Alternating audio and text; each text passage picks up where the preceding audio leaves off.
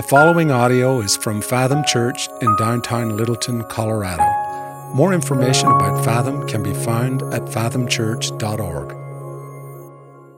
Hey, good morning, nine o'clock. Uh, I noticed nobody's sitting in the front row, so uh, demerits, demerits all across. My wife is in the front row, Marcy. Peripheral vision, yeah, yeah. Hey, online, good to see you guys. Well, you know how that works, but uh, we're glad you're with us as well. My name's Chris. I'm the pastor here. Uh, if, you, if I have not met you online specifically, uh, glad you're with us. Let's open up our Bibles, not to Romans chapter 1, but actually to uh, 1 Samuel chapter 2. That's where we're going to spend our time. So if you brought your Bible, and I hope you did, open it up to 1 Samuel 2. You can open a phone or a tablet to 1 Samuel 2. Uh, if you're online with us, there's a Bible tab that you can click to bring it to 1 Samuel 2, or you can Google search 1 Samuel 2. We'll be reading from the English Standard Version. Uh, so that's where we're going to spend our time. As you're kind of getting there, anybody in here like me uh, uh, would, would classify themselves as a control freak? Anybody? Right? Like many control freaks uh, don't even want to admit that. Right? They're like, no, I'm not. I'm so. Uh, I'm not a control freak. I'm just so. I'm not going to raise my hand. Forget that. Right? Like, you, you are. You know it. Okay. We all know it. I. I'm a control freak. Okay. Just moment of honesty. Is this a safe place? I've got a face mic. I don't feel very safe right now. Uh, listen, I'm a control freak. I like to be in control of things. I like control. I like prediction. I like these sorts of, I, I like to know what's happening, right? Uh, and, and one of the most difficult things in the last, really, the last year has been the lack of perceived control, right? Like, one of the most difficult things is how many Things I realized that I thought I had control over that I realized very quickly, especially in COVID 19, that I have no control over whatsoever. I mean, so many changes took place. So many, I mean, if you could talk with yourself one year ago, have you seen these videos of like people videoing themselves and doing these comedy bits where they're talking to themselves a year ago and they're trying to explain the reality of existence now to their 12 month ago self? It's, I mean, it's hilarious because I would, you'd never be able to even uh, communicate to yourself. You would be shocked by how completely different your life looks from how it looked one year ago if you were trying to communicate that. You had no idea that these changes were coming, that this lack of control was coming. Now, whenever something happens in our life, okay, that is out of our control, I want to posit that, that we change. Anytime that something happens out of our control, we change. We all changed in the last year. But the question I want us to address today is this uh, Did you change for the worse, or did you change? Did you actually change for the better in the last year? You see, here's the truth everyone changes, but not everyone matures. Everyone changes. You have no choice in this, but not everyone matures. We all changed last year, but the question is did you actually mature? Did you grow up? Did you go deeper? Did you change for the good?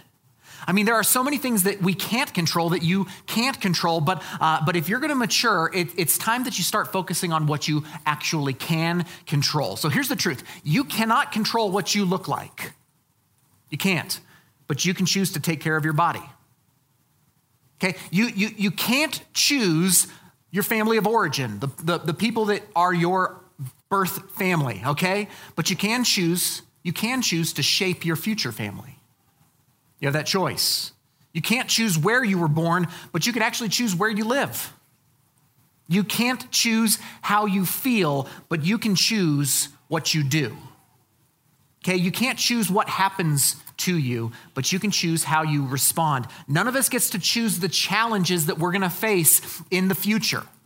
You can't choose what's coming down the pipeline for you, but there is a lot of things that you can choose. And so I'm calling this sermon today Choose your change. Choose your change. You actually can choose the change that takes place. You can change or choose how you change. And we're going to see this in 1 Samuel chapter 2 because I think we're going to be challenged by this passage to change, but not just to change, but to actually change for the good, to mature, to grow up, to, to go deeper. That's the language we use here at Fathom. And so we're going to see in our story today the juxtaposition between two priests, two, two boys, two sons of a man named Eli, and another son, a young boy named Samuel, the namesake of our book here. And we're going to see these two boys and how they change, and how they, one changes for the better and one changes for the worse. So here we go. Let's get after it. 1 Samuel chapter 2. We're going to start in verse 12. Now, the sons of Eli were worthless men. When the Bible says that you're worthless men, that's bad. Okay?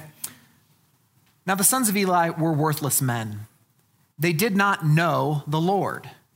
The custom of the priests with the people was that when any man offered sacrifice, the priest's servants would come, and while the meat was boiling, with a three pronged fork in hand, and he would thrust it into the pan or kettle or cauldron or pot, and all that the fork brought up, the priests would take for himself. This is what they did at Shiloh to all the Israelites who came there.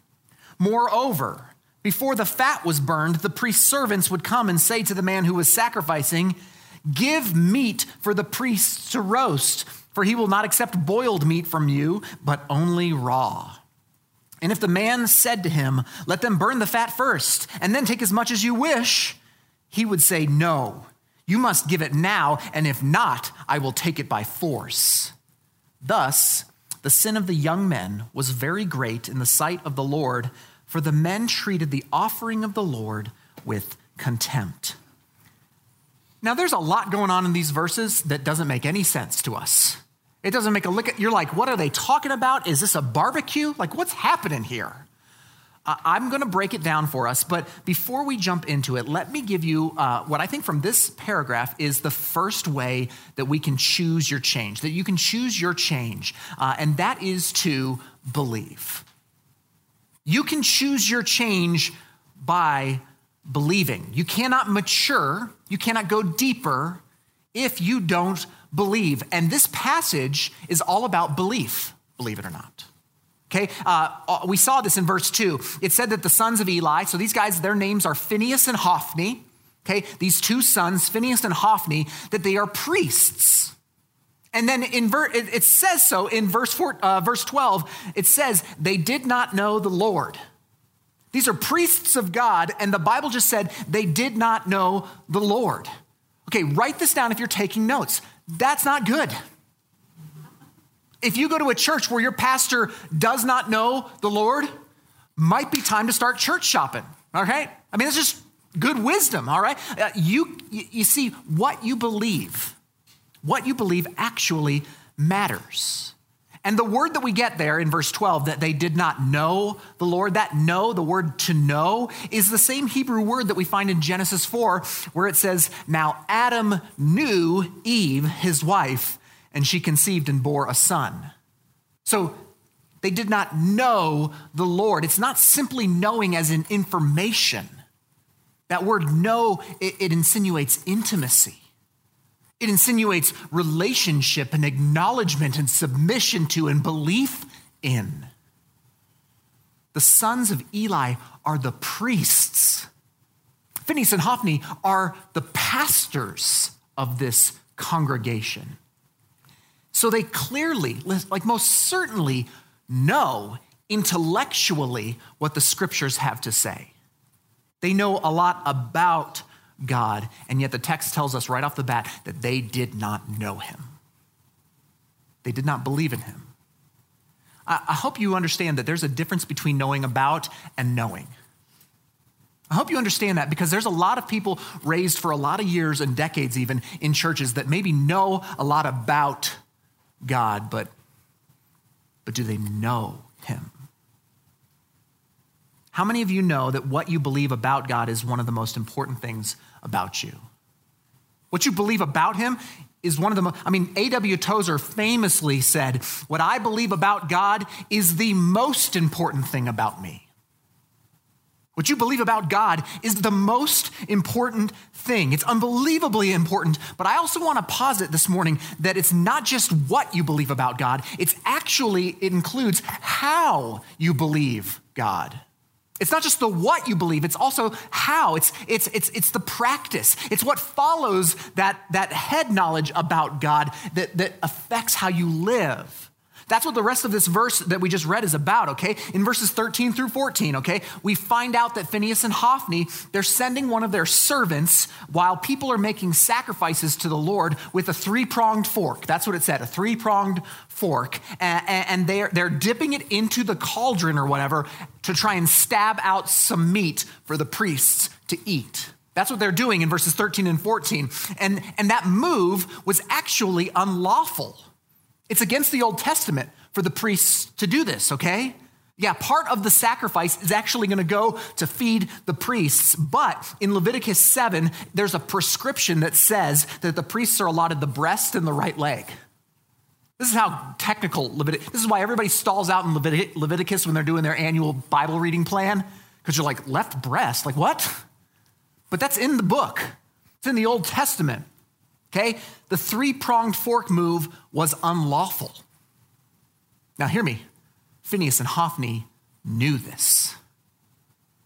They knew that the scriptures forbade this. How they were believing or practicing or worshiping God was the problem. The how was the problem. They knew what God said about the sacrifice, but their how didn't match. You follow me here? Moreover, if we go on in verses 15 and 16, which we read, uh, they start talking about the fat being burned. That part was weird, right? Okay, the fat being burned. Uh, that's actually part of the worship prescription in Leviticus chapter 3 that you would burn the fat of the sacrifice as an offering, a peace offering to God. And the priests and the servants are now demanding rare cuts, raw meat, pre burned meat. Why? Because fatty meat tastes better. You know this, right? Any bacon lovers out there? Slice off the fat, what do you got? Nothing, right? Again, this is not how God prescribes that the priests are to get what they need, what they need. Okay? And the worshiper, it's funny, he actually reminds this priest, you know, bully that shows up hey, he's like, hey, why don't we just burn the fat off? Then you can have whatever you want. Like, show the proper reverence to God, please. The worshiper is the one who's correcting the priest's servant in this moment, and then he is threatened by physical force. If you don't give it to us, we're just gonna take it. I mean, you see the problem that's going on in this temple at Shiloh. So, hear me what you believe matters greatly, but how you believe matters just as much.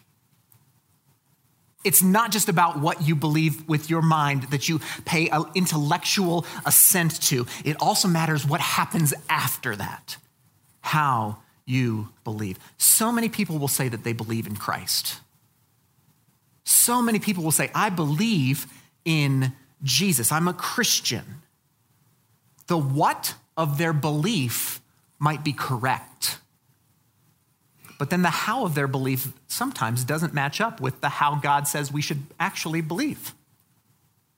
Does that make sense? I, I know this is crazy. You think, it, think follow me here? Their how doesn't line up. Never in the scriptures, never praying, not in any meaningful relationship with a church, not giving, not serving. They don't live out their faith at, at work or at home with their friends, with their family, with their coworkers. Like, just never, there's no objective evidence that they actually believe what they say they believe. I mean, this is like Youth Group 101. Is your talk and your walk in sync? This is why belief is the first part of how we choose your change. This is the, it's the first step. Because what you believe and how you believe will affect your maturity. It will affect how you change. You remember a while back, uh, if you're on social media, you might remember this. Everyone was doing the 10 year challenge on social media. Do you remember this? I don't know how long ago it was, uh, where the challenge was to take a picture of yourself now and post it right alongside a picture of yourself 10 years ago. Remember this? Like everybody's posting these on Facebook and Instagram and things like that. Um, if you're a church planter, I just highly advise against doing this uh, because legitimately 10 years ago, I looked great. and now, like I'm just saying, you have aged me, like this gray is because of you. So thank you, appreciate that. You've wrecked the 10 year challenge for me. Um, But I want to posit that the, the real 10 year challenge isn't what you looked like 10 years ago and hoping that you've aged okay. The real 10 year challenge is what is your life going to look like 10 years from now? Because you can't control what the past is, but you've got some, some choices that are going to lead you to be where you are in 10 years. Your relationship with God is going to be somewhere in 10 years. And you can choose your change. You see, change is inevitable, but maturity happens on purpose. Change is inevitable. I don't see anybody. Is this thing on? Is anybody writing? Change is inevitable, but maturity only happens on purpose. It only happens, what you believe and how you believe will factor into how you mature. Because what and how you believe puts you on a direction. And everybody thinks that, that, it's, that it's feelings and determinations and intentions and motivations that help you change, but it's not, okay? I'll put this on the screen. Direction determines destination. What you believe, how you believe, puts you on a direction, and that direction determines your destination. This is how it always works. You are changing in a direction right now and that direction will lead you somewhere. And how you believe will determine that direction that you're going. I did youth, youth ministry for 10 years or so uh, before we planted this church. And, and I remember the first youth group uh, that I was leading, first youth group, uh, there was a girl in our youth group who uh, ended up pregnant. Super sad, super hard. It was just a hard thing for their family, a very well respected family in the church girl shows up pregnant. Uh, she shows up in my office at her parents' request to talk with me. I didn't know what they wanted me to do at that point. I mean, at that point, I'm like, good luck, right? I mean, I, she sat down in my office and she said, she said these, these exact words. You probably know even what words she, she said, Chris, I don't even know how this happened. And I go, I do right? This is why they don't let me do counseling anymore. It's just not, I mean, it's just not, but like, I know exactly how this happened. I know, ex- this is the direction principle. Direction determines destination. And I feel kind of bad for how I responded. I literally told her, I get it. I know how you happened. I feel kind of bad now for how I responded to that girl, okay? Because I've gotten to that place in my life. Likely you've gotten to that place in your life where you look at yourself and you're like, God, how did I get here? How did this happen? And you only have to look backwards at the direction that you came from to see very clearly how you got to where you are. It's when how you believe doesn't match up with what you believe that that direction determines your destination. This is the first way you choose to change. You can choose your change by by choosing your belief, how you believe and what you believe. But there's another part of this passage, okay? Let's uh, keep looking on in our text. I want us to read uh, verses 22 to 25. 22. Now, Eli, this is the father of Phineas and Hophni, okay? Eli was very old, and he kept hearing all that his sons were doing to all Israel and how they lay with the women who were serving at the entrance to the tent of meeting. And he said to them, Why do you do such things? For I hear of your evil dealings from all these people. No, my sons, it is no good. It is no good report that I hear the people of the Lord spreading abroad. If someone sins against a man, God will mediate for him. But if someone sins against the Lord, who can intercede for him? But they would not listen to the voice of their father, for it was the will of the Lord to put them to death. So, what we found out right there in that paragraph is that it is not only that the sons of Eli are sinning in their belief, like in their worship, in their practice of their faith, but it goes even further. Uh, and, and it's my second way that you can choose your change. Okay, you, you believe and then you behave. You behave. This is linked to the belief thing, but how many of you know your belief influences your behavior? What you believe influences how you behave. Now, I, I know that there is this swing that has taken place in a lot of modern evangelical Christian churches. Uh, and so, in response to kind of legalism and self righteousness that so many of us have experienced in kind of Christian, conservative Christian circles, there is this kind of pendulum swing that has gone all the way to the other edge. And I think unhealthily, the pendulum has reactionarily swung away from uh, kind of legalism and like doing the right thing and, and, and, behaving in the correct way, all the way to this far other pendulum side where, where we believe in licentious living. Essentially, it's I can just do whatever I want because Jesus loves me. On this side is you better do exactly what God says so that Jesus will love you. And then on this side, it's Jesus loves me, this I know, so I can do whatever I want. And these are two polar opposites and both super problematic. But listen to me. If you want to choose your change, if you want to mature as a disciple, you have to grow in your obedience. You have to let belief lead you to change your behavior.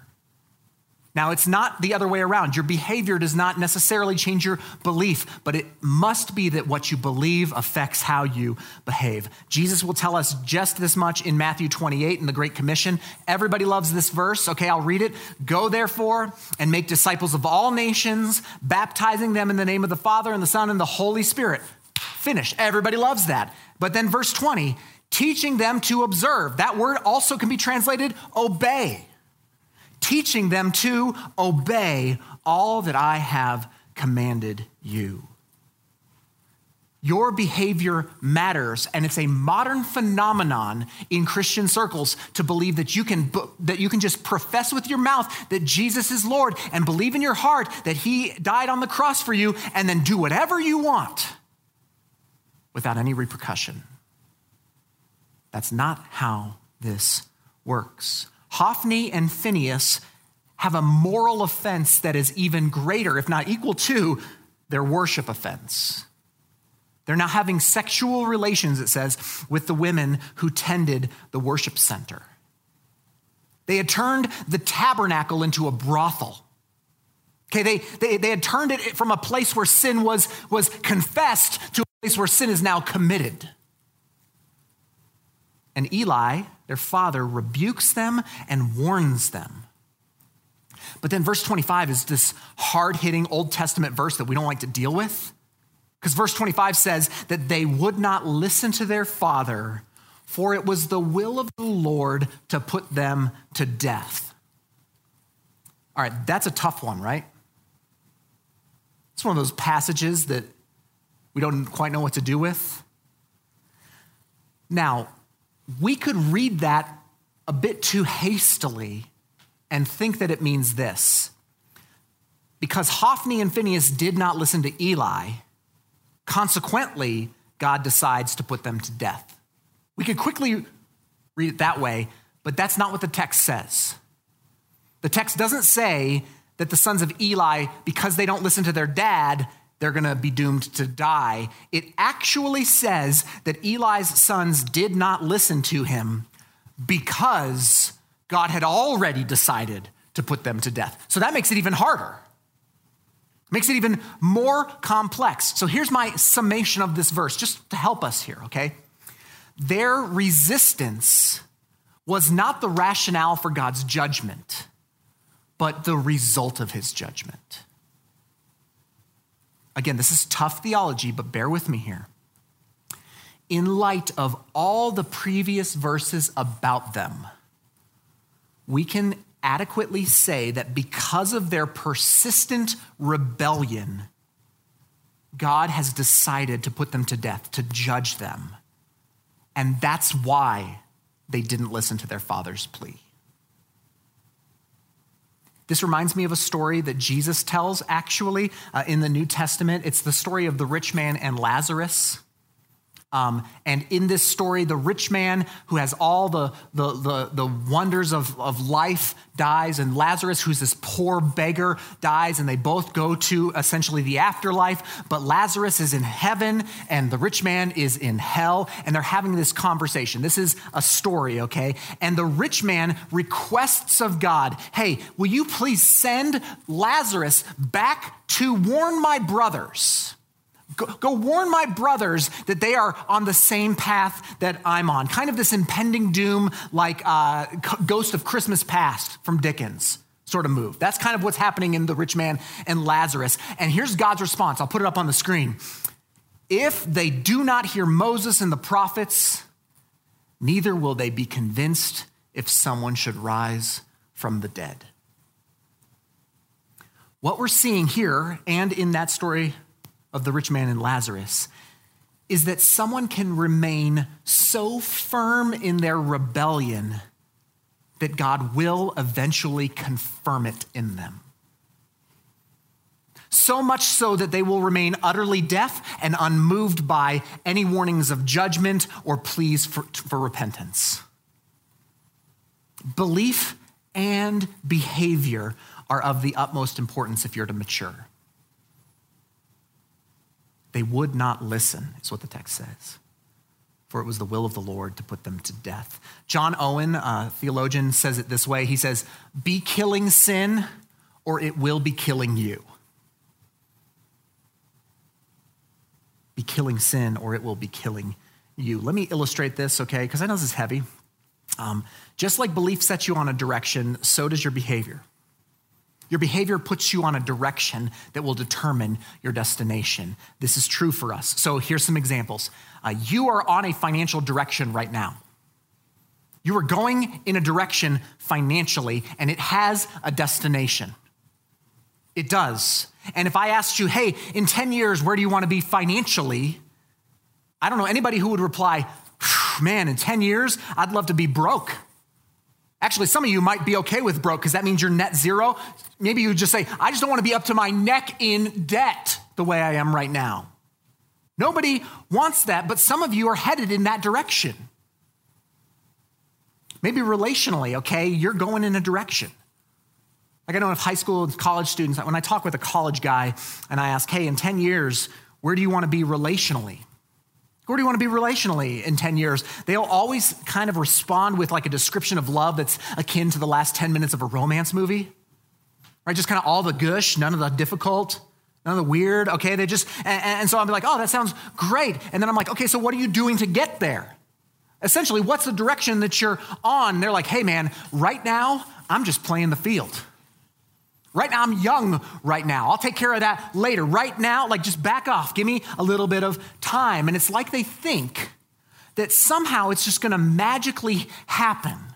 Like one day, just one day, they're gonna put on a rental tux that doesn't quite fit, okay? They're gonna show up at church. I'm gonna be standing up here, right, next to him. And then the father is gonna walk the beautiful bride down and hand her off to him. And then all of a sudden, like that, he's gonna instantly become uh, uh, husband of the year. Like that, like that, that's just gonna magically occur. And it's like, listen, Scooter, that ain't how it works. Like you need a wake up call. You're going in a direction and it's taking you somewhere, but I promise you, it ain't there. Ladies, I'm seeing this more and more. But there's this, um, there's this fit, fitness midlife crisis thing that's going on with a lot of gals in our culture right now where, where you're desperately trying to hang on to your identity and how you look. And listen, I, I, I mean, I'm on social. I, you look great. You're like, you look, you do, you look great, but hear me. This is as good as it gets. This is, listen, it's as good as it, it ain't getting any better. The 10 year challenge in 10 years, you're not looking better than you are right now. You're at the peak, okay? And you can tweak it and you can hustle and you can work out and you can crunch it and you can do everything that you want to try and meet your reunion goal or, you know, whatever it is. But I'm just telling you, time and gravity are against you. They are. Now, you might have enough coin and you might be able to nip and tuck that thing for a while, all right? But in the end, you're gonna just be like, Oh, wow. Wow. Oh, oh my, that's, yeah, yeah, that's something. It's like Mr. Potato Head or something, right? Like, whoa. I'm telling you, that direction it leads somewhere. You better get on a course where you find your value in who God says you are, not what you look like. Because time is always going to win. If you're married, you're going in a direction too, right? You don't just accidentally find your way frolicking over to deep, abiding, self sacrificing love for one another. Just doesn't happen. That's a direction. If you're flirting with someone at work, goodness, that's a direction. I mean, I just know so many people who are heartbroken over a divorce that they've gone through or they're going through, and, and it started as innocently as this it's just a lunch. They're just my friend. It's just my work friend. My, they just listen to me. They laugh at my jokes. That's a direction. You don't think pornography is a direction? My junior high kids in here, high school, like you don't think that's a direction? It's a direction and it will kill your future intimacy. It will numb your very heart and your soul. I've seen it. I wonder if there are many of us here today and, and one of the reasons why you've stopped growing or, or, or you've stopped maturing, or one of the reasons why you continue to wander, is, is because you continue, continually give into temptation. Like you continue to disobey God's word. You continue to behave poorly, and your destination is being affected by the direction that you're choosing with your behavior. These aren't popular things to say. Every single one of us is headed in a direction. Hophni and Phinehas were, and if we're not careful, the direction will have a destination that we don't like. Paul says as much in the passage that, that Mary read over us this morning, Romans chapter 1. This is what it says For although they knew God, they knew him, they did not honor him as God or give thanks to him but they came, became futile in their thinking, and their foolish hearts were darkened. Therefore, God gave them up in the lusts of their hearts to impurity, to the dishonoring of their bodies among themselves. There is a direction that can lead to God giving you up, giving you up to your sin your behavior matters. I say all that to say that your behavior matters. Now, okay, we all right? Let's get to the good part of this sermon. Goodness. Um, you may have noticed that we skipped over a bunch of verses. We are now, we don't do that here, so don't worry about it. Don't send me an email yet. Okay, let's go back. And there are three little sections that I want to juxtapose about what the text says about Samuel in comparison to Hophni and Phinehas. So look at verse 11. 1 Samuel 2, verse 11. Right before the whole three pronged fork incident, this is what verse 11 says. Then Elkanah went home to Ramah, and the boy, that's Samuel, was ministering to the Lord in the presence of Eli, the priest. Now, skip down to verse 18. 18 through 21 says this, right after the whole burning the fat thing, okay? It says this. Verse 18 Samuel was ministering before the Lord a boy clothed with a linen ephod. And his mother used to make for him a little robe and take it to him each year when she went up with her husband to offer the yearly sacrifice. Then Eli would bless Elkanah and his wife and say, May the Lord give your children by this woman, give you children by this woman for the petition she has asked of the Lord. So then they would return to their home. And indeed, the Lord visited Hannah, and she conceived and bore three sons and two daughters. Just so if you were worried, Hannah did have more kids. Praise the Lord. And then at the end of verse 21 and the boy Samuel grew in the presence of the Lord. And then finally, down to verse 26, the last verse we're going to cover today. Right after it says that the Lord had decided to put these two boys, Phinehas and Hophni, to death, it says this in 26.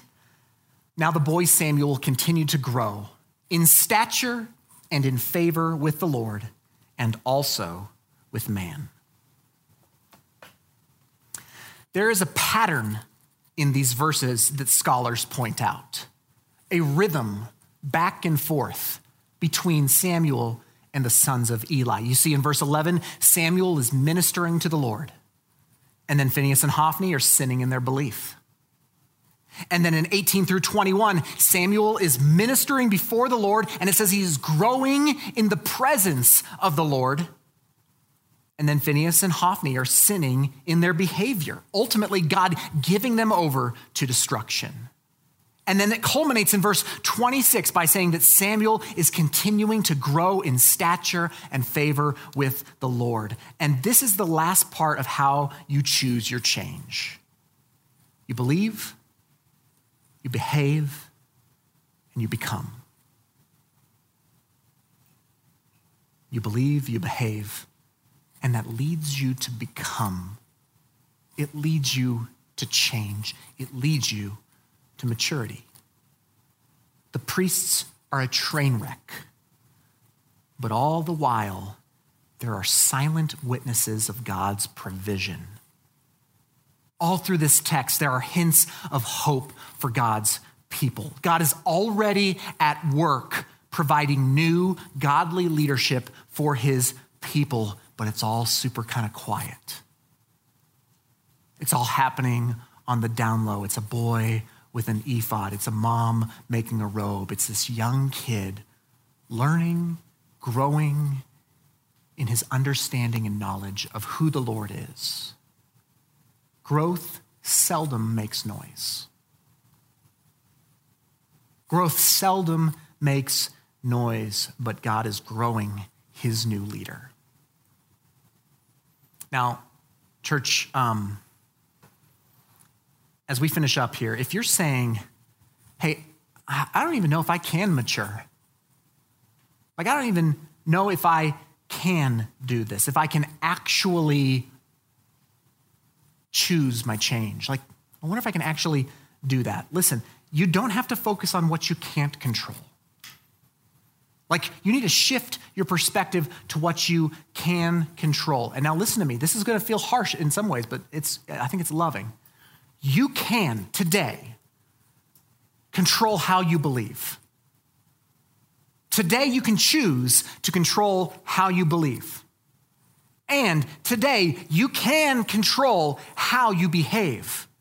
Now, you might backslide and there might be some slips, but you can choose, you can control how you actually behave as a human being. You have that choice. It might be deeply ingrained in you to choose something that's bad for you, but you can control how you behave. And, and hear me, that's the only way that you will become who God wants you to be.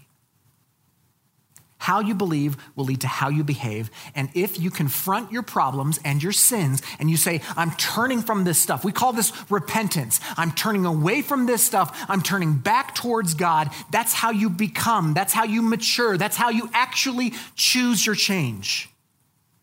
It's choosing to change directions. That's repentance. Some of you need to change what and how you believe.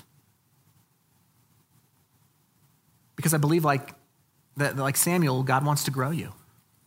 He wants to change you. He wants to mature you, but you can't just know about him.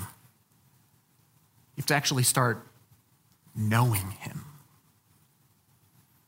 Some of you need to change some behavior today.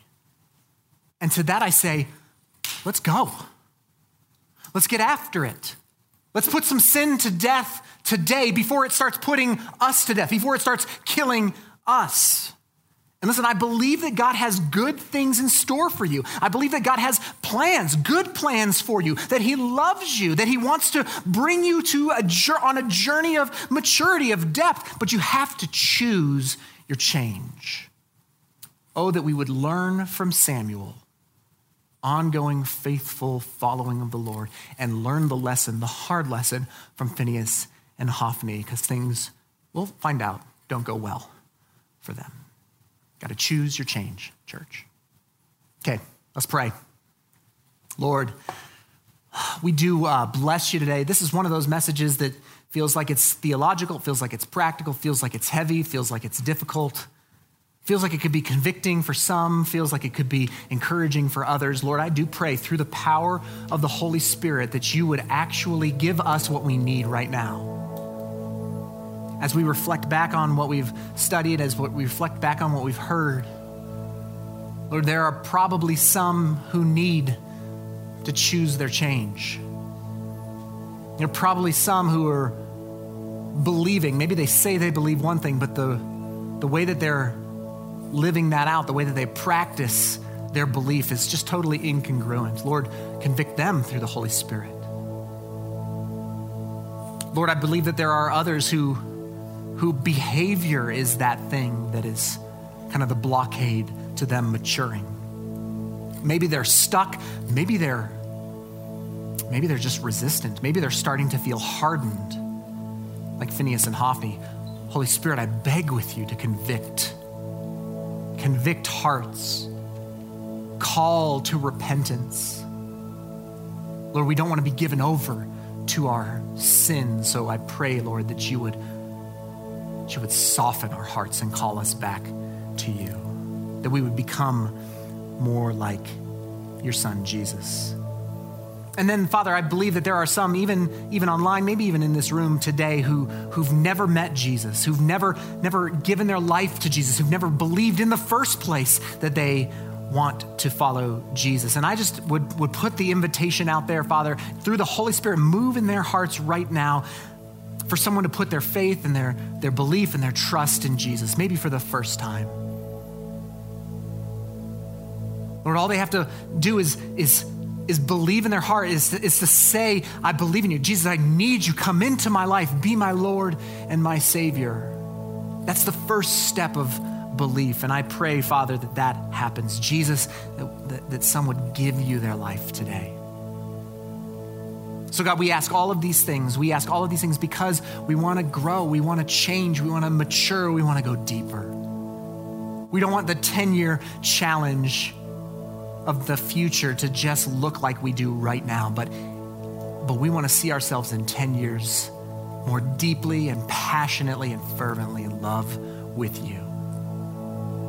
Do this, Father, for your glory and for our good. We pray these things in the name of Jesus and by the power of the Spirit.